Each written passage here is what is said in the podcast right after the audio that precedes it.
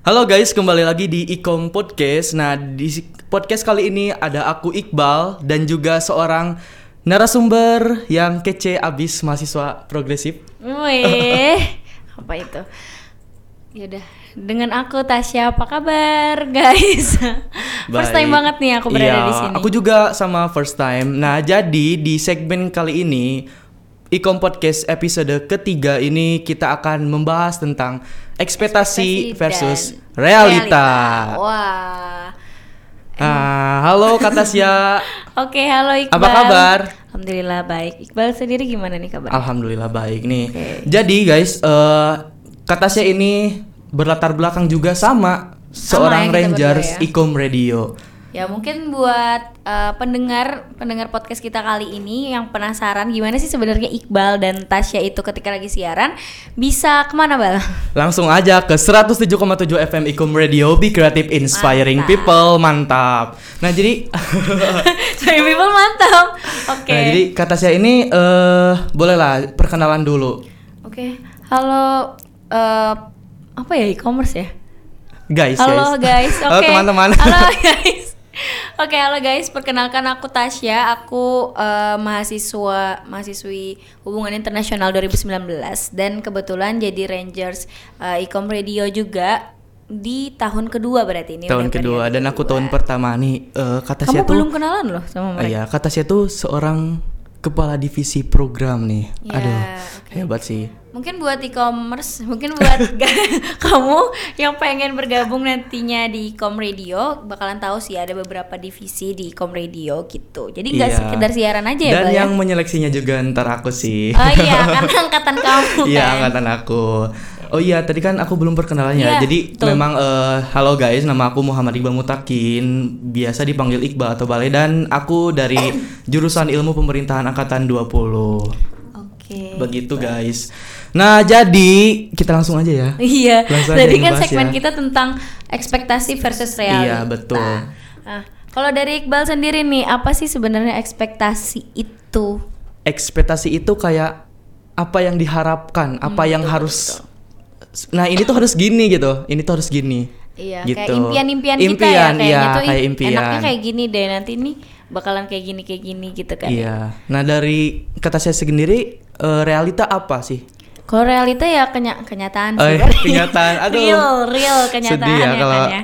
Iya sih. Dengar kenyataan tuh. Oh, oh, tapi itu dia sih jadi tan- tantangan gak sih buat diri kita kita tuh kira-kira bisa nggak memanajemen untuk tidak terlalu mematok ekspektasi yang tinggi Iya, betul. atau eh, nggak apa-apa sih sebenarnya berekspektasi tinggi yang penting kita tetap sadar kalau siapa tahu realitanya ternyata Iya. nggak se seindah nggak seindah ekspektasi Nah, kalau misalnya kalian semua ingin berekspektasi tinggi, tentu butuh proses yang Ah, besar setuju, juga. setuju, setuju, setuju. jadi nggak pak jadi nggak apa-apa sebenarnya Iya, berekspektasi apa-apa. tinggi ya Asalkan kita perlu effort yang tinggi juga ah iya iya, iya, buat setuju, setuju. Nantinya realitanya tuh indah sesuai Iya, harapan kita. berarti mewujudkan Ya, ekspektasi benar, dari mewujudkan kita itu. ekspektasinya. Nah, kalau dari Iqbal nih, eh, biasanya, apalagi kan sekarang kan udah mulai masuk kuliah nih kan ya. Kemarin-kemarin waktu SMA ada berekspektasi apa nih kayak, oh nanti kuliah nih kayaknya bakalan indahnya tuh kayak gini kayak gini. Oh kuliah nih kayaknya bakalan kayak gini kayak gini. Kamu kan maba nih, gimana tuh ekspektasimu terhadap dunia perkuliahan gitu? Oke oke. Jadi memang ya pastilah aku berekspektasi dari dunia sekolah SMA itu ke kuliah itu pasti beda lah. Nah di mana ya memang eh, di SMA juga kan dulunya pasti rata-rata em, siswa itu pada sekolah di daerahnya masing-masing. Ya. Nah kalau misalnya kita kayak berekspektasi kuliah tuh pengen merantau, pengen lebih mandiri juga, Oke. terus pengen apa sih eh, mengetahui gitu kayak pengen tahu, pengen banyak relasi juga. Soalnya kan kuliah tuh pasti luas. Iya, terus iya, yang iya. kuliah di satu univ atau di satu kampus itu pasti dari berbagai daerah. Mm-mm. Nah itu ekspektasiku. Jadi kayak eh, di kuliah di sekarang ini, aku pengen dapat banyak teman, terus berekspektasi juga bisa mendapatkan banyak pengalaman juga, wawasan juga. Ya, yang intinya bisa menjadi tempat untuk berprogres di masa mudaku untuk masa depan Wih, nanti asik. Keren. Tapi ternyata ekspektasinya setara nggak sama realitanya? Ya, insya Allah Sebagian. setara. Sedang berusaha lah. Kalau dari aku ya, Aku tuh dulu tuh cuman satu sih kayaknya ekspektasiku tentang dunia perkuliahan. Aku jadi lebih bisa untuk manajemen uangku dan juga bisa kayaknya tuh kayak gimana ya? Iya sih, aku lebih ke situ. Memanajemen uang. Iya, kayak aku tuh bakal mandiri banget nih, bisa banget buat manajemen keuangan, tapi ternyata realitanya Ternyata boba terus, guys. boba terus. boba terus gak bisa. Nggak bisa Iya memang uang. ya eh, dari kata saya kan kalau misalnya dari manajemen uang memang susah susah juga Iya. sih soalnya kan ya uangnya juga dipegang sama diri sendiri gitu Mm-mm. yang awalnya Betul, pengen betul, betul. nabung gitu yang awalnya pengen merencanakan nih nih eh, aku pengen kayaknya menghemat uang kuliahan aku bakalan ini banget gitu Iya. ya kan ya. Tapi ternyata dan akhirnya tergiur akan Tergiur. banyaknya Iya, belum lagi kan eh, kita jauh dari orang tua ya. Itu bakalan lebih susah lagi sih. Sama kayak yang Iqbal tadi ngomong kalau ekspektasi Iqbal adalah itu merantau. Nah, sayangnya nih teman-teman aku tuh kebanyakan yang di daerah ya. eh, mereka tidak mendapatkan kesempatan itu dari orang tua mereka. Jadi kayak kadang-kadang orang tua nggak pengen ya jauh dari anaknya. Jadi dia udah berekspektasi tinggi untuk apa? Untuk ke Jawa misalnya. Kan aku dari Kalimantan nih, Oh guys. iya. Ya, karena Kalimantan nih, Kalimantan. jauh. Lintas Jadi- pulau. lintas pulau. Untung nggak lintas dunia kan? aduh Nah, jadi S2 ya nanti ya apa tuh? S2 gelar S2 Oh iya. eh magister Iya, amin. Hmm. Jadi eh, mereka tuh banyak berekspektasi untuk ke Jawa gitu kan. Sayangnya tuh biasanya ekspektasinya tuh apa namanya di digagalkan Digagalkan. oleh eh, orang tua tidak mengizinkan ya Nah, betul betul betul. Iya sih betul juga emang itu tuh kayak momen kita harus ngebujuk harus ngeyakinin juga orang tua bahwa ya kita tuh ngerantau tuh ya dengan alasan yang logis itu Iya. dengan betul, betul, ya betul. pengen gitu pengen mandiri pengen merasakan gimana sih jauh orang jauh dengan orang tua soalnya kan sudah kuliah itu nanti kerja terus Ya. kerja nikah Mem- membiasakan diri mungkin Iya ya, benar gitu kan. membiasakan diri. Jadi kan yang awalnya di SMA itu kita kayak ya berdekatan ya maksudnya deket sama orang tua kan. Nah, makin hari makin step itu ke kuliah, ke kerja itu harus bisa membiasakan juga Iya. hidup mandiri. Meskipun sebenarnya nggak menutup kemungkinan nih buat uh, teman-teman yang nggak nggak jauh dari orang tua juga bisa mandiri sebenarnya. Iya, Cuman benar. itu balik lagi ya ke diri Ke masing-masing. diri kita mau masing-masing. mengubah kebiasaan untuk uh, bergantung sama orang tua apa enggak? Betul. Nah, ini nih aku mau tanya nih. Gimana Kak Tasya. Jadi gini kan, memang eh, Kak Tasya sendiri berekspektasi untuk kuliah di UMYK awalnya atau bagaimana? Waduh, duh, duh. Ah, ini ini rada-rada berat ya. Soalnya Boleh lah ya cerita sih, dikit, eh, curhat. curhat dong. Eh, biasanya ini gak sih kan UMY itu kan swasta ya, Hmm. biasanya biasanya dan kebanyakan orang-orang eh, yang yang berkuliah itu tuh pengennya di negeri gak sih? Iya, Sebenarnya kalau dipikir-pikir lagi ya, itu tuh ya hampir sama aja sih sebenarnya ya gak sih? Iya, hampir sama. Heeh, apalagi apa fasilitas akreditasi yang penting akreditasi Iya, akreditasi. akreditasinya Bener, nah yang penting akreditasi. akreditasinya cuman emang menurutku ya itu karena apa ya karena society kita karena masyarakat kita tuh eh terbiasa akan kayak wah nggak nggak negeri nggak keren gitu gak sih Iya benar. Jadi Iya. emang udah kebiasaan sih dari kemarin-kemarin juga dari awal juga gitu. iya jadi membentuk pola pikir kita kayak oke harus negeri harus negeri Iya. Nah kalau betul. aku sebenarnya ad- ada lah yang pengen diambil yang itu tuh rada negeri juga tapi bukan PTN ya guys. rada negeri tuh. Rada negeri. ya udah deh, aku kemarin tuh pengen masuk ikatan dinas, ya kan. Terus kan kita udah dong. cerita. Jadi. jadi kan pengen masuk ikatan dinas nih. Nah kebetulan pas itu tuh udah tahap sekian gitu loh guys. Jadinya aku nggak fokus buat eh, ikut SBMPTN maupun mandiri. Jadi sebenarnya nggak ada kepikiran sih buat ke negeri, tapi negerinya negeri yang si ikatan dinas ini. Cuman emang udah ada daftar eh, UMY. UMY tuh mantep lah, Mantep. mantep. Kalau- sama, sama aku juga tuh? sama. Jadi memang pas awal itu ya kita kan aku aku dapat kuota SNM, Iya. terus aku juga dapat kesempatan untuk ikut SBM karena gagal SNM. Dan di sana memang aku mempus mempus diri itu untuk masuk kedinasan Iya. gitu. Nah, tapi ya, Ya kan karena saya fokus ya saya fokus di kedinasan dan juga akhirnya UTBK terbengkalai. terbengkalai nah kayak gitu tuh bener-bener tapi eh, untungnya udah daftar kamu daftar daftar swasta daftar UMY itu di akhir atau kayak Iya, gimana? aku di akhir. Iya. Oh, dia di akhir. Kalau aku untungnya daftar di awal. Jadi nih, guys. mengantisipasi Iya, ya? aku tuh mengantisipasi anaknya. Jadi sebenarnya kalau dari ekspektasinya ya kayak hmm, aku nggak berekspektasi banyak sih karena aku bukan orang tipe orang yang kayak oke aku harus masuk negeri gitu tuh. Untungnya enggak, untungnya enggak. Untungnya enggak. Iya, untungnya enggak. Terus eh, sama ini sih aku ngeberikan pengertian sama sama keluargaku kalau sebenarnya ya mau negeri apa swasta yang penting akreditasinya A juga ya. Iya, betul, Udah, betul banget. apa-apa Memang ya awalnya aku pas gagal di kedinasan juga merasa aduh aku ini pasti gagal. Maksudnya betul, betul, betul. pokoknya down banget kan diri Iya. itu terus kayak melihat lihat ini masih ada kesempatan lah swasta gitu kalau PTN gagal terus ya udah swasta yang men- mencari-cari info dan juga melihat wah UMY keren sih Wih, akreditas A Kita promosi banget ya.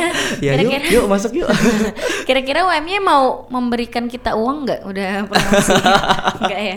Ya udah. enggak enggak enggak Tapi ini gak sih Bal, maksudnya menurut kamu tepat gak sih ketika kita tuh eh, SMA terus kita tuh ngarep banget kita pengen di sini ternyata ya kecewanya tuh kecewa banget gak sih ekspektasi kayak gitu? Pasti sih pasti kecewa tapi ya di balik kecewa tersebut ya di balik banyaknya support juga terus banyak ya ini kan udah sosial media maksudnya udah banyak lah di Instagram terus kayak ada motivasi-motivasi gitu loh. Oh. kayak ya Kamu kamu gagal motivasi. SNM kamu gagal PTN itu bukan akhir segalanya gitu. Iya, setuju, setuju, terus kayak aku merubah stigma pikiranku ya udah jalani. Soalnya ini Oh, udah I ditakdirkan ini udah rezekiku Nah itu guys berarti kita harus nggak apa-apa ya berekspektasi Iya. tinggi, cuman emang kita harus menyiapkan hati kita ketika kita tuh gagal ya Mm-mm, sih kayak betul gitu. sekali. Iya. Nah, nah, jadi sekarang aku mau tanya lagi Apa nih ke Kak Tasya. Nah, setelah masuk UM ya nih, mm-mm. gimana ekspektasi realitanya? karena aku nggak berekspektasi apa-apa ya sama sama kampus gitu. Soalnya eh, aku juga sebenarnya ngiranya aku masuk ke dinasan, jadi tuh aku kayak nggak berekspektasi bakalan kam- dunia perkuliahan tuh seperti apa gitu kan. Tapi nih, eh, aku pengen nanya kan dulu nih pas gagal kedinasan, terus kayak kata saya tuh, oh ini aku masih punya pegangan nih UMY. Terus kayak itu langsung berpikir gak sih berekspektasi, eh, aku nanti di UMY kayaknya gini gini gini gitu. Ada gak sih pikiran gitu? Ada sih sebenarnya pikiran kayak oh nanti tuh keren banget sih gitu-gitu gak sih? Oh keren banget nanti aku ke kampus jam segini jam segini gitu. Oh iya, aku lebih berekspektasinya bahwa eh, dunia perkuliahan tuh lebih fleks- fleksibel waktunya. Iya. Nah, kan kalau- Gak sepadat SMA. Nah nggak sepadat SMA aku kira, tapi ternyata pas di semester awal kan kita udah kita paketan ya semester awal. Iya. Nah kelas kelasku tuh rata-rata jam 7 pagi. Jadi kayak "Hah, sama aja gitu loh. Itu sih sedihnya. Kalau kamu apa ekspektasimu terhadap UMY sih? Aduh, jangan ditanya ekspektasiku sebagai maba 2020. Kenapa? Oh iya. Corona. Nggak bisa berekspektasi sumpah, apa-apa ini ya. mah nggak bisa ya. Udah, jalani aja online. Terus kan ada juga oh, iya, kan. bener bener bener bener bener. Kata saya enak 2019, guys. Aku Iya sih, masih 2020. ngerasain ya. Aduh, aku Tapi pas emang semester pertama Uh-uh. itu ya udah, jalani aja ya lo online ya. eh, Gak tapi apa-apa. emang berarti kamu kamu masuk tuh udah udah langsung covid itu kemarin tuh. Iya, udah langsung Covid. Covid kan Maret 2020. Tapi nggak ada berekspektasi misalnya nih ekspektasinya kayaknya di bulan ini udah masuk nih ya, kayak gitu kayak atau apa gitu. Nah, sebenarnya ekspektasiku tuh eh ya pastinya di kuliahnya sih, di kuliah online terus kayak pas di UMY nah pasti di UMY tuh kayak itu kan apa Islam kan ya Muhammadiyah gitu. Nah, aku kan awalnya di negeri di SMA terus kayak berekspektasi nah aku nanti bener-bener harus ya selain aktif organisasi tapi harus bener-bener Mempelajari agama Iya, ya jangan-jangan. anjay. Waduh, masya Allah. Masya Allah. Serius kayak gitu. Iya sih, soalnya Oh, kan terus Oh, kan iya, iya, aku bener-bener. latar belakangnya NU sebenarnya. Tapi kayak ke pas masuk UM itu ya udah aku kayaknya nanti bisa menambah ilmu, bisa Ya, menggali ilmu tentang Muhammadiyah misalnya. juga. Oke, oke. Gitu. Nah, aku juga ah, aku baru ingat, aku berekspektasinya adalah tak kirain pas aku masuk ke UMY itu tuh semuanya pakai gamis. Aku kiranya kayak gitu. Pakai kayak gamis. nggak boleh, nggak boleh pakai se- pakai celana Jeans ya, misalnya, nggak boleh. pakai jeans. Aku kira kayak gitu kan. Jadi pas awal-awal aku inget banget, aku tuh ke kampus pasti pakai pakai panjang, terus jilbabnya yang panjang gitu loh, Bang. Aduh, Islamiah banget ya, Bun. Iya iya iya, soalnya aku ngira kan UM Muhammadiyah, Iya. Muhammadiyah Jakarta gitu. Tapi ternyata mm, UM-nya sendiri tuh nggak ada membatasin sih kalau di prodiku ya, nggak ada membatasi seseorang kayak kamu tuh harus pakaian kayak gini kayak gini kayak gini tuh nggak Iya. ada. Cuman emang asalkan bebas rapi. Ya, asalkan bebas rapi. Kadang ada juga beberapa mata kuliah dosen tuh yang emang kita harus pakai kemeja gitu-gitu sih. Iya. Mm-mm, Kalau Beda-beda ya tiap dosen kan. Iya, iya betul betul betul. Nah, Kak, aku aku aku mau nanya. Oh nah, iya, silakan. Kalau untuk prodi sendiri, kamu ada berekspektasi tinggi nggak? Maksudnya kan kamu ilmu pemerintahan Oh ya. iya. Nah, kamu ada berekspektasi tinggi nggak kayak oh, ilmu pemerintah nih bakalan bahas ini ini nih ternyata enggak ada, misalnya apa apa? ada sih. Soalnya kan memang kemarin aku kan pejuang kedinasan. Ya aku sepila IPDN. Oh, alah, oke. Ya, Institut Pemerintahan, Dalam Negeri. Oh, makanya kamu milih IP. Jadi Iya. itu rada-rada relate gitu ya. Iya, rada- rada-rada relate dan juga ya aku kira ini pasti sejalan lah dengan apa yang aku inginkan gitu, ap- apa yang aku cita-citakan juga. Dan ya ekspektasiku ya semoga di ilmu pemerintahan ini ya aku bisa ya nantinya bisa menjadi seorang politisi Oh, ataupun bisa oke. bekerja di instansi pemerintahan. Ya pokoknya lebih mengetahui eh, seluk-beluk pemerintahan di Indonesia, Tapi pem- permasalahannya. Tapi kalau pembelajarannya ada nggak sih yang ekspektasi berekspektasi oh nanti kuliahnya belajarnya tentang ini ternyata realitanya bener gitu? Enggak ada. Gak ada sih, itu itu lebih ke teknis kuliahnya sih, Oh, lebih ke teknisnya. Nah, kalau aku tuh Gimana gimana hubungan internasional nih? Jadi kalau aku tuh dulu tuh ngiranya hubungan internasional tuh tok buat kayak diplomat. Iya. Kan pasti kan Rata-rata Setiap- gitu. setiap orang pasti ngiranya hubungan internasional tuh tentang diplomat. Tapi ketika aku masuk di dalamnya aku tuh mem- eh, udah apa ya belajar kalau ternyata HI itu tuh sangat luas gitu loh bal Iya. jadi kayak nggak cuman eh, diplomasi aja ternyata kita tuh belajar tentang ekonomi juga karena kan kita harus bisa eh, mempelajari ekonomi suatu negara misal kayak gitu terus kayak hukum kita ada juga di semester awal hukum internasional gitu-gitu jadi kayak oh ternyata HI itu tuh luas banget sih jangkauannya karena kemarin itu tuh ekspektasiku kayak wah paling HI ini belajarnya tentang diplomat toh gitu satu Iya. negara sama negara lain ternyata enggak ternyata tuh emang luas sih kalau menurut Nah sebenarnya aku juga gak jauh beda sih sama kata Sia. Emang ya aku mikirnya pasti nanti Nah, betul, aku betul. dari eh, satu apa? satu semester Ya, satu sat- perkuliahan Ya gitu. satu perkuliahan itu, aduh ini pasti ngebahas Politik, eh, politik, politik, politik, politik pemerintahan, terus Iya, kayak setuju, setuju. soshum terus kan, gak Iya, ada iya, hitungan, iya. gak ada yang eh, hitung-hitungan matematika kayak gitu, Iya. emang pasti gak ada sih.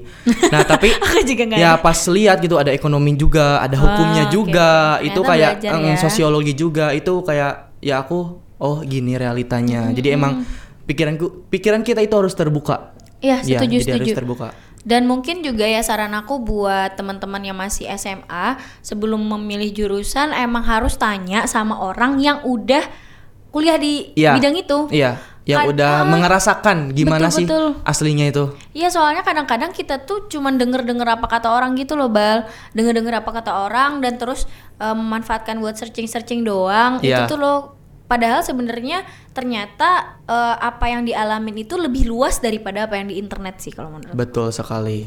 Jadi memang ya harus benar-benar memastikan lah, harus bi- benar-benar meyakinkan gitu, apakah ini itu jurusan yang cocok buat kita Nah, atau betul, enggak. Betul betul. Termasuk kan jurusan ilmu komunikasi juga kayaknya tuh kan kalau orang ber- berpikiran wah ini nanti ini lulusnya mau jadi apa gitu. Sumpah Iya. tem- iya teman-temanku yang masuk ilmu komunikasi pasti orang-orang selalu berpikiran kayak gitu. Tapi sebenarnya ketika kamu masuk ke dalamnya tuh kan banyak tuh apalagi kalau komunikasi Iya. UMY kan. Pasti ada advertising lah, ada broadcaster kan, ada Betul PR sekali. juga, public relation. Jadi sebenarnya banyak. Luas Iya, terus juga luas kayak banget. kita tuh bisa memilih kayaknya ini cocok dengan minat kita Ah, gitu. Jadi setuju. jangan terpaku Betul, atau gak hanya satu pilihan. Iya, pas banget.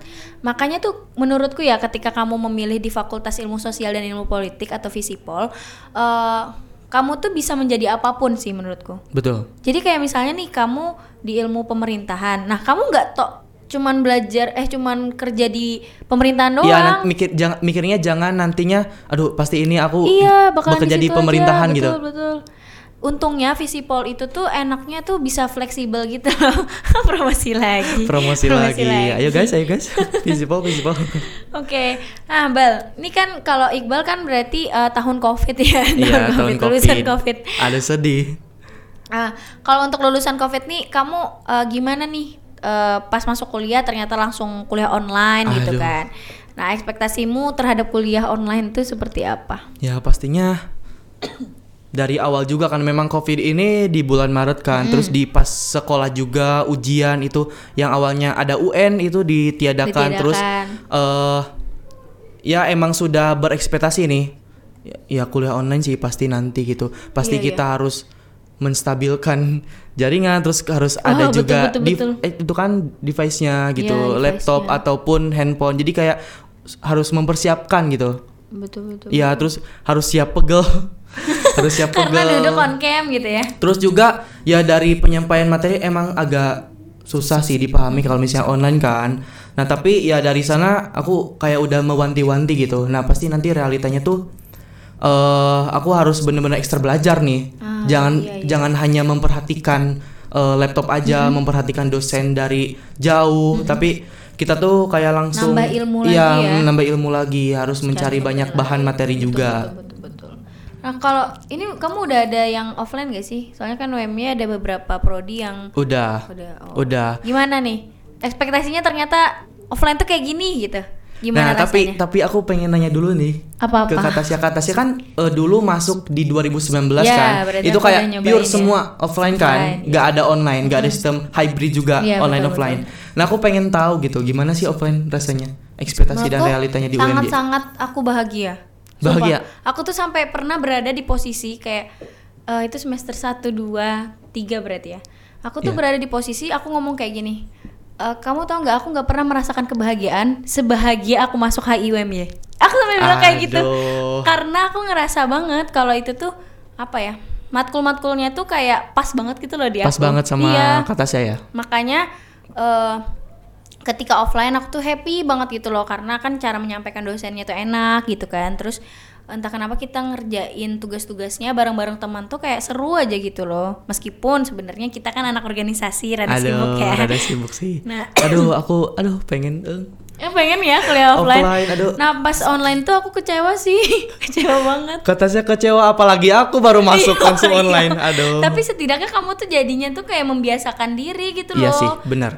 Rada susah menurutku buat aku. Ya kalau misalnya eh, aku kan emang udah dari awal kan online terus eh, gak hanya aku pasti banyak juga mahasiswa ataupun orang lain yang kayak udah biasa gitu sama sistem online tuh. Ya. Kayak udah biasa be- berjarak jauh. Ya udah nyaman, lama kelamaan Iya. nyaman. Terus kadang-kadang ada beberapa orang yang nggak mau lagi nggak sih kuliah offline? Maksudnya kayak udah enak ya kuliah online mau Padahal pulang dia udah di Jogja. Padahal, padahal dia udah di ya, Jogja. udah di Jogja. Sama. Setuju. Banyak teman aku yang kayak Banyak, gitu. Banyak iya. Kalau dari kamu sendiri gimana rasanya udah ngerasain kuliah offline? Ya alhamdulillah bersyukur Apa? banget akhirnya bayar Enak mahal-mahal mana? eh bayar mahal-mahal bisa menikmati fasilitas UMY yang Seharusnya kece emang kayak abis. gitu ya. Seharusnya emang kayak Sumpah, gitu. UMY keren abis, bangunannya keren, terus juga ya muter-muter di UMY kan luas kan, itu kayak, Iya, iya, iya. aduh akhirnya bisa Akhirnya ketemu ya. di kampus gitu, Betul, bisa betul, betul, betul. melihat kampus secara langsung gitu. Ya itu di semester satu satu emang aku eh, banyaknya online sih. Nah pas di semester 2 ini kemarin itu ya alhamdulillah Ada dari dosen-dosen ya. ya dosen-dosennya tuh kayak eh mewajibkan untuk offline selama enam kali minimal enam iya, kali. Iya, betul, Iya. betul, betul, betul. Tapi kalau dari Iqbal sendiri kan udah ngerasain di awal tuh kuliah online ya. Nah, enak gak sih pas kuliah offline tuh maksudnya kayak wah ternyata enakan online deh atau gimana atau gimana?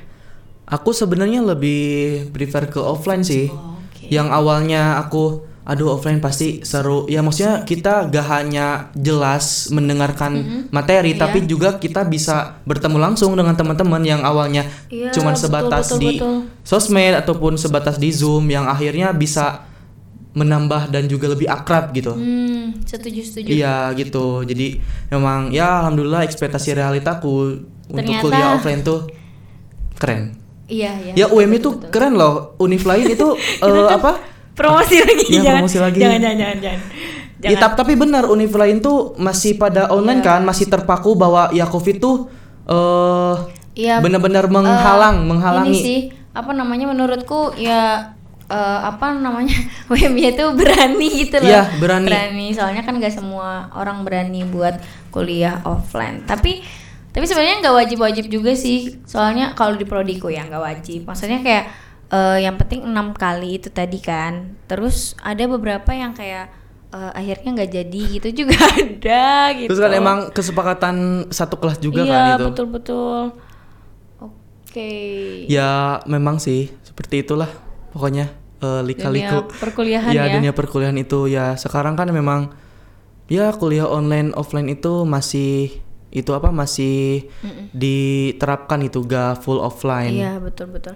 Terus tuh eh, meskipun banyak orang kayak ngomong ya kita harus bisa menyesuaikan dengan keadaan ya udah Iya. kita harus bisa online sampai kapan pun gitu loh. iya benar Aku kurang suka sih kalau menurutku dengan itu. Nah, aku kemarin kan kayak aku da- eh, ikut webinar. Aku ikut pokoknya acara webinar itu dari dosennya dari pembicaranya sendiri bilang, "Nah, kita tuh ya COVID tuh gak bakal beres setahun dua tahun. Iya, itu betul. COVID tuh harus dibiasakan dan harus dianggap sebagai virus Berteman kayak sama flu, kita iya kan, kayak gitu. flu, kayak influenza itu kan udah biasa kan. Iya. Nah, COVID tuh kayaknya bakal seperti itu. Jadi kita atau univ-univ lain atau sekolah itu benar-benar harus membiasakan new normal. Jadi memang harus berani kayak UMY ini aku Hmm. Iya, iya. uh, keren UMY. Aku aku bersyukur sih di UMY bisa Betul, offline. Betul, betul, betul. iya, eh, cuman emang apa ya?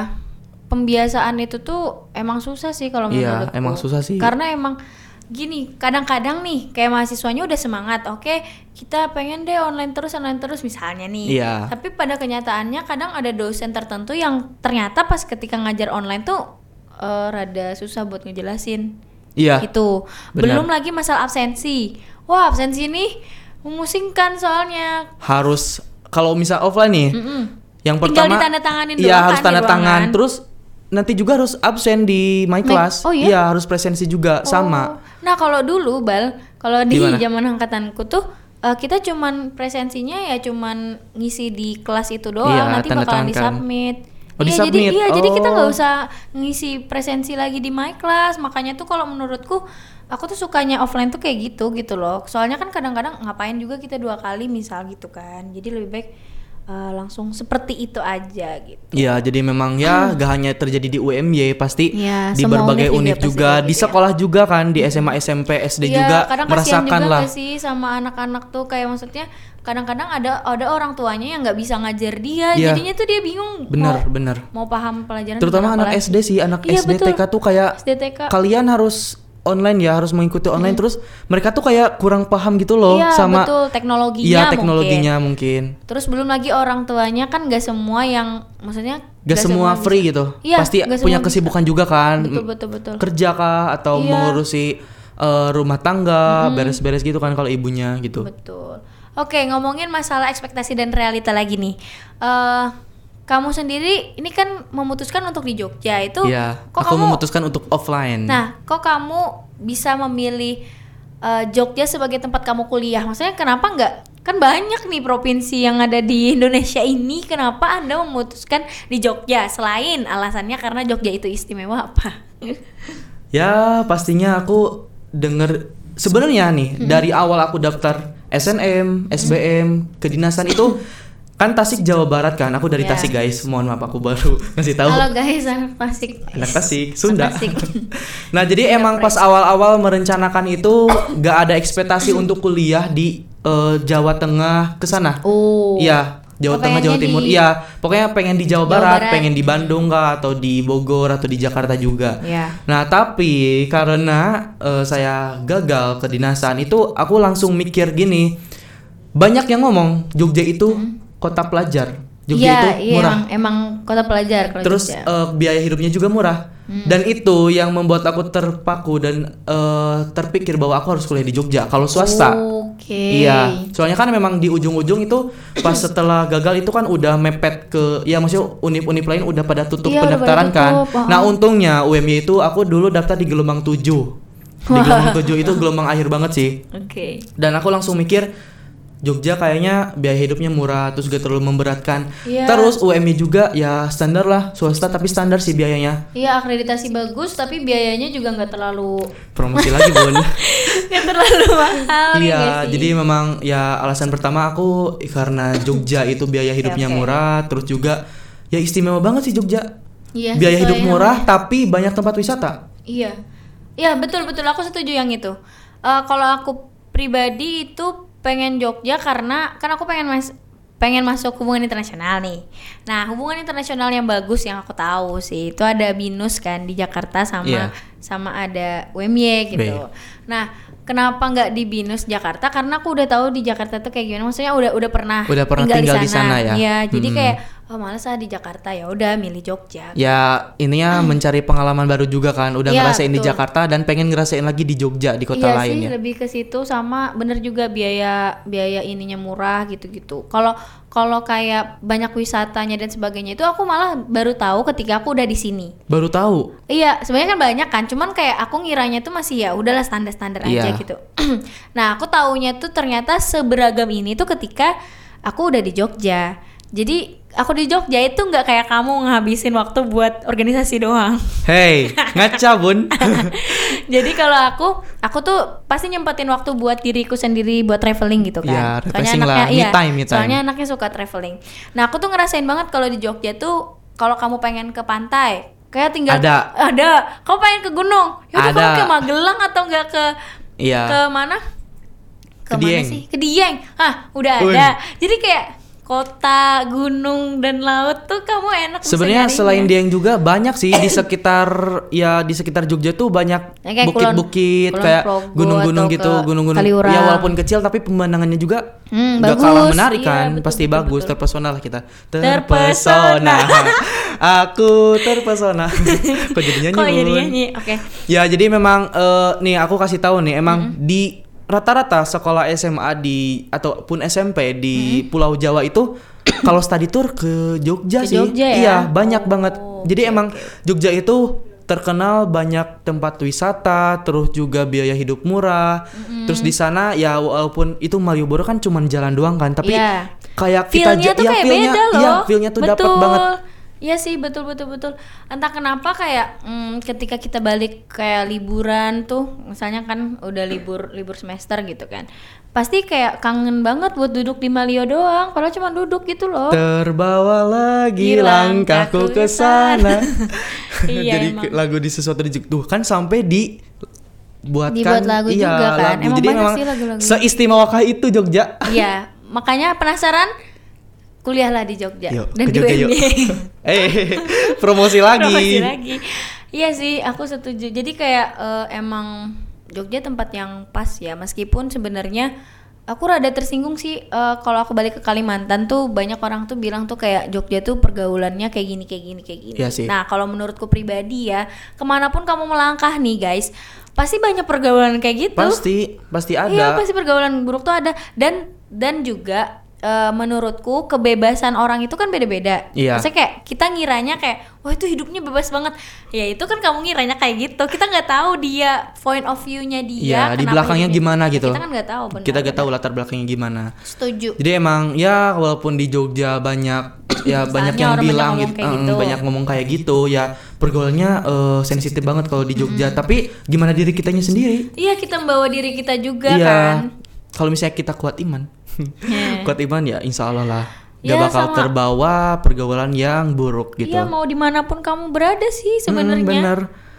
Terus tergantung lingkungan juga sih. Kalau Iya. misalnya kita di Jogja, tapi kita kayak membaur dengan lingkungan atau dengan teman-teman yang, misalnya ya juga. masyarakatnya juga baik-baik gitu. Maksudnya eh, Iya. berakhlak, anjay berakhlak. lagi. ya pasti Insya Allah sih gak bakal terbawa gitu, terbawa ke pengaruh buruk. Iya, makanya ke mana pun kita sebenarnya pasti ada pergaulan buruk. Jadi tergantung kitanya aja lagi kan. Dan ke publish atau enggaknya. Iya. Itu enggak sih? Benar banget. Nah, Iya. gitu. Nah, ngomong-ngomong nih, kan tadi kita ngebahas pergaulan nih. Nah, aku pengen tahu nih dari Katasya sendiri, kan Katasya dari Kalimantan kan. Pasti Iya. kalau pas kuliah di UMY ini mengetahui gitu dan mempunyai ataupun mendapatkan banyak teman dari berbagai daerah. Nah, gimana sih ekspektasi dan realita teman-teman Nah. Katasya? Oke, kalau aku berekspektasinya dulu ya guys, aku tuh bakalan punya temen yang kayak, oh deket banget gitu kan sampai wah, Circle gitu. kayak Iya. buat langsung bawa Wih. buat circle gitu ya. Iya, aku ngiranya kayak gitu. Tapi ternyata ketika aku masuk dunia perkuliahan, ini mungkin aku doang ya, aku nggak tahu ya, eh, mungkin teman-teman yang udah kuliah tuh gimana. Nah, aku ngerasa meskipun ya aku tuh banyak teman di organisasi kan, kayak wah teman organisasi tuh banyak gitu loh, di mana-mana tuh ada ada yang kenal kita gitu kan, pro di mana aja ada yang kenal kita, fakultas mana gitu kan. Cuman eh, jujur susah mencari teman yang emang oke dia orangnya dan dia yang bersama-sama terus. Terus susah Iya, banget susah emang. banget parah. Sampai aku tuh berada di kondisi di mana kan awal-awal pandemi itu aku tuh balik lagi di Jogja gara-gara tuntutan organisasi gitu kan. Nah sampai aku tuh uh, di posisi di mana aku tuh ngerasa kesepian kesepian banget gara-gara aku nggak ada punya temen.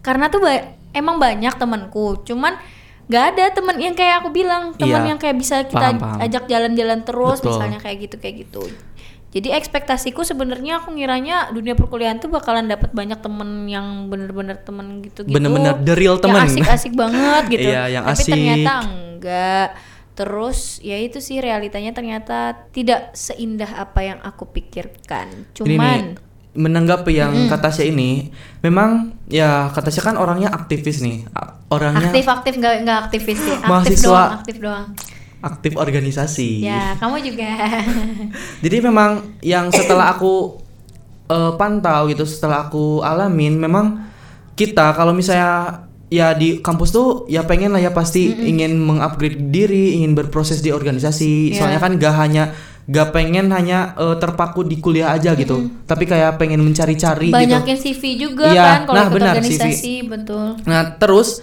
yang berdasarkan yang aku alami nih, aku kan emang dulu pas online itu aku ya dapat teman-teman terus ya cuman sebatas di sosmed doang. Iya. Ya kenalnya gitu terus di Zoom juga.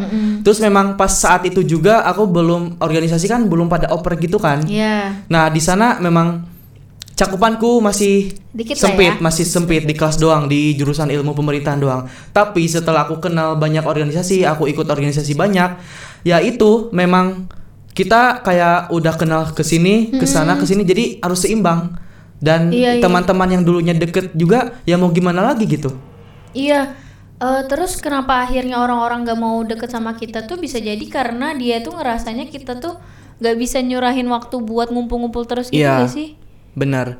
Jadi memang eh, jangan sampai beranggapan bahwa berteman tuh harus terus-terusan bareng, terus-terusan Ya, chat manjang. itu sih ya. jangan gitu. Karena kan memang tiap orang itu mempunyai jalan dan juga pilihan yang berbeda-beda. Iya. Termasuk aku kan memang ya di UMY aku gak gak mau pengen sekedar eh, kuliah doang, belajar doang, tapi kan pengen juga gitu banyak organisasi, banyak pengalaman, pengen terjun juga kan. Iya, Betul, betul, betul. Nah, jadi memang aku juga mengalami sih sebenarnya aku pengen curhat.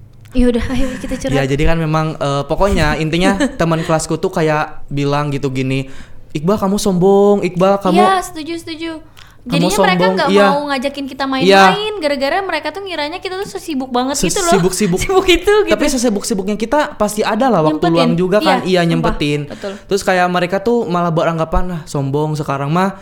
Terus ya udahlah sekarang mah kamu sama anak-anak itu aja lupain kita udah ngelupain kita. Nah sebenarnya gak gitu juga mikirnya. Soalnya kan kita tuh harus menyeimbangkan diri juga. Iya, kita betul, harus ya cakupan kita udah luas gak sesempit dulu pas awal maba gitu pas awal mataf ya tapi itulah yang namanya aktif gitu kalau misalnya kita aktif organisasi Ya, tapi nggak menutup kemungkinan juga sih guys. Ada beberapa orang yang meskipun aktif di organisasi juga dia punya teman banyak tuh yang deket-deket misalnya. Itu juga ada kayak gitu. ada itu juga Eh, Sebenarnya itu balik lagi ya ke pilihan hidup dan kita nggak tahu orang tuh gimana ya. Orang tuh sesuai apa enggak karakternya sama kita Iya, sih. sefrekuensi atau enggak Sefrekuensi gitu. apa enggak, Mm. betul. Saya jadi kan emang agak susah sih di masa sekarang kan terlebih lagi ini ya Pandemi juga. ya pandemi terus sistemnya juga online kan kita Iya. kayak jarang jarang main bareng jarang ketemu terus ja, gak apa gak melihat langsung gimana sih eh, dia tuh sebenarnya Iya, kan cuma Apalagi sebatas kan di online kan iya apalagi aku maba jadi ya itu Iya, tuh? aku tuh sedihnya tuh kadang-kadang mu- mungkin karena teman-temanku belum datang sih. Maksudnya kayak temanku yang deket banget itu tuh belum datang gitu loh, Bal. Jadi kayak ya udah aku nggak punya teman. Tapi sebenarnya teman kita tuh banyak, di Banyak, organisasi. teman kita tuh Cuman banyak. emang nyari sefrekuensi itu susah ya. susah Kayaknya emang kayak gitu sih menurutku. Ketika kita semakin dewasa, eh, maksudnya ket- ketika umur kita semakin bertambah umur, itu emang semakin susah untuk kita bisa mencari teman yang satu frekuensi sih. Iya Iya. Aduh benar-benar ngerasain juga sih sampai dapat masalah juga sama teman. Padahal ini masalah sepele gitu. Oh gitu? Iya. Jadi Hmm, emang gimana? ya teman-teman tuh ya harus tahu gitu ya memang gini pertemanan gitu eh, circle pertemanan itu kalau misalnya kita pengen gini nih ada dua pilihan. Yang pertama kalau kita pengen mendapatkan banyak teman, banyak Ya. relasi itu kita harus kita harus siap kalau misalnya kita gak ada apa eh, Teman sus- deket ya gitu. susah untuk mencari teman dekat, teman main, teman curhat itu susah banget. Tapi kalau misalnya kita pengen bener-bener temenan tuh harus sama itu terus. Nah, kita harus eh, siap juga resikonya kita gak bakal banyak relasi, gak bakal Iya. dikenal banyak orang juga. Nah, itu sih pilihannya. Nah, itu dia karena hidup itu adalah pilihan ya, guys. Jadi eh, mau nggak mau kita harus milih karena kita tuh nggak boleh egois. Iya. Kita nggak boleh egois milih dua-duanya gitu. Jadi sekali. harus ada yang dipilih dan setiap apa yang kita pilih pun kita tuh pasti punya konsekuensi di, di dalamnya. Kayak gitu. Iya, jadi memang ya ngomong ngomong-ngomongin dari tadi kan eks- ekspektasi dan realita itu bener-bener menyakitkan juga sih. Iya, kalau misalnya jadi- gak sesuai. Heeh, jadi kalau dari aku sih ya eh, cara menanggapinya aku inget banget ada ada psikiaterku dokter eh, Jamie itu pernah ngomong kalau ekspektasi itu tuh eh, jadi kita tuh kan nggak bisa nih maksudnya nggak bisa mainin realita gitu loh nggak bisa kadang-kadang kita tuh Memprediksi. bisa ya memprediksi realita jadi pilihannya tuh antara dua yaitu menerima realitanya Atau sepahit apa pun atau Iya. menurunkan ekspektasi kita terhadap realita tersebut itu Quotes. bener. itu jadi Dengerin guys. jadi kalau kamu misalnya nih kamu nggak bisa menerima realitanya rea- realitanya yang sebenarnya ya udah berarti kamu harus bisa untuk belajar menurunkan ekspektasimu sih Betul. apalagi saranku ini terlebih buat eh, apa maba-maba atau enggak buat teman-teman SMA yang baru mau masuk kuliah kadang-kadang kita terlalu ambisius untuk nggak apa-apa sebenarnya ambisius Mengejar sesuatu yang iya nggak apa-apa sebenarnya dicapai gitu, Ya, tapi dicapai. kita harus ingat juga kalau oke, kita harus berusaha semaksimal mungkin, tapi hasilnya ya kita harus berpasrah Iya. semaksimal mungkin juga. Harus kuat mental ya. Iya, harus kuat mental juga. Dan aku eh, merangkum juga sih dari kata-kata kamu, Bal. Wih, Eh, apa tuh? Jadi kayak apa ya? Katamu tadi kita harus bersyukur gitu loh apa yang terjadi. Iya. Itu tuh udah takdir dari Tuhan. Iya, Nah, betul. aku juga ngerasa tuh siap kenapa sebenarnya kita harus mempertanyakan kenapa sebenarnya sih Tuhan tuh pengen kita berada di sini. Kalau dipikir-pikir lagi, lah kalau aku di sana bisa jadi aku nggak sebanyak ini relasiku, misal. Atau enggak kalau Iya, kalau aku di sana mungkin aku tidak sebahagia di sini. Kan kita nggak tahu ya. Iya, benar. Itu. Perbanyak bersyukur Iya. pasti. Pasti. Soalnya kan memang eh, memang Tuhan itu udah eh, menentukan gitu takdir kita gimana. Iya. Tapi balik lagi kita juga di Harus hidup ini berusaha harus juga ya. berusaha juga harus memilih antara dua pilihan itu dan Iya, juga harus betul-betul. menerima resikonya. Mm-mm, makanya dari itu apa ya nggak apa-apa ya kalau misalnya berekspektasi tinggi-tinggi nggak apa-apa sih Gak apa-apa sebenarnya. yang penting eh, yang penting apa untuk menyiapkan diri terus bisa berhusnuzon juga sama Tuhan Iya. gitu kan Karena realita itu tidak selamanya indah. iya iya makanya jangan harus siap-siap sih Harus siap-siap. harus siap-siap Soalnya nih eh, pesan aku pesan dari aku juga kalau misalnya teman-teman kayak keras kepala gitu kayak peng- berteguh pengen apa eh, berekspektasi tinggi mempunyai harapan tinggi Iya. ke suatu hal misalnya. Nah teman-teman juga ya effortnya harus tinggi harus Hmm, berusaha betul, juga betul, betul. harus berbanyak berusaha. Nah terus usaha teman-teman juga jangan hanya eh, dalam teknis tapi non teknis juga. Gimana non teknis itu maksudnya kita harus banyak berdoa juga. Iya berdoa percuma puasa kalau misalnya, iya juga. benar. Percuma kalau misalnya kita banyak berusaha kita udah berjuang Iya. kita udah eh udah eh, ya pokoknya aku harus bisa aku harus mendapatkan itu. Tapi kalau misalnya kita kurang berdoa kita ya meninggalkan kewajiban ibadah misalnya Iya, betul. itu percuma juga sih Berarti intinya berus- berusahalah semaksimal mungkin, tapi nanti pada akhirnya kalaupun ternyata eh, tidak sesuai harapan ya udah kita serahin Iya kepada Tuhan serahin aja. juga soalnya ya pokoknya bersyukur lah soalnya kalau kita gagal kalau kita ti- tidak sesuai realita itu ke depannya juga kita ya harus yakin bahwa harus berhusnuzon bahwa Iya, Tuhan betul-betul. men- apa merencanakan keindahan yang lebih baik dan Iya, juga lebih pasti. indah di masa Karena depan. Tuhan tuh tahu loh apa yang terbaik bu- buat kita bukan apa yang kita Betul pengenin sekali. kan. Nah itu dia guys Iya. podcast kita hari ini. Alhamdulillah. Alhamdulillah. Sharing-sharing tadi menarik ya Bun. Menarik sih buat eh, buat teman-teman nih yang mungkin penasaran kayak eh pengen nih misalnya di segmen selanjutnya kita bahas ini ini ini Iya. bisa di komen Ya komen aja, komen aja pengen saran. Nah kayaknya minggu depan bisa nih ngebahas Apa eh, hal ini ya? gitu. Nah bisa, pokoknya komen aja. Soalnya kan kita juga di sini fokusnya untuk menghibur teman-teman iya dan semua. kali aja nih buat eh, teman-teman yang ada di rumah ternyata apa yang kita bawain juga relate sama kita Iya, gitu. betul sekali. Pokoknya dari pembahasan tadi, perbincangan tadi, teman-teman ambil sisi baiknya Ya, dan juga maaf sih buang. kalau Iya, misalnya kalau ada misalnya yang ada salah juga mohon maaf, ambil sisi ambil sisi baiknya dan juga buang sisi buruknya. Mantap. Nah, jadi ya alhamdulillah sudah beres ya, Bun. Iya, udah beres, Iya. Bun. Uh, buat teman-teman jangan lupa like Comment and subscribe. dan juga pantengin Instagram Iya. @icom_radio dan Twitter Ikom Radio. karena nanti uh, buat siaran itu ada linknya di Iya benar. Jadi teman-teman kalau misalnya yang nonton Ikom Podcast ini eh, jangan mantengin in- Ikom Podcast juga, tapi jangan lupa gitu pantengin Ya, Ikom Radio, Be kita Creative, Inspiring People. Mantap. ya udah teman-teman jangan lupa di share ya ke teman-teman yang lain. Semoga bisa terhibur ke Semoga depannya. bermanfaat. Semoga bermanfaat. Kita pamit undur diri. Aku Iqbal. Dan aku Tasya pamit. Bye bye. Goodbye.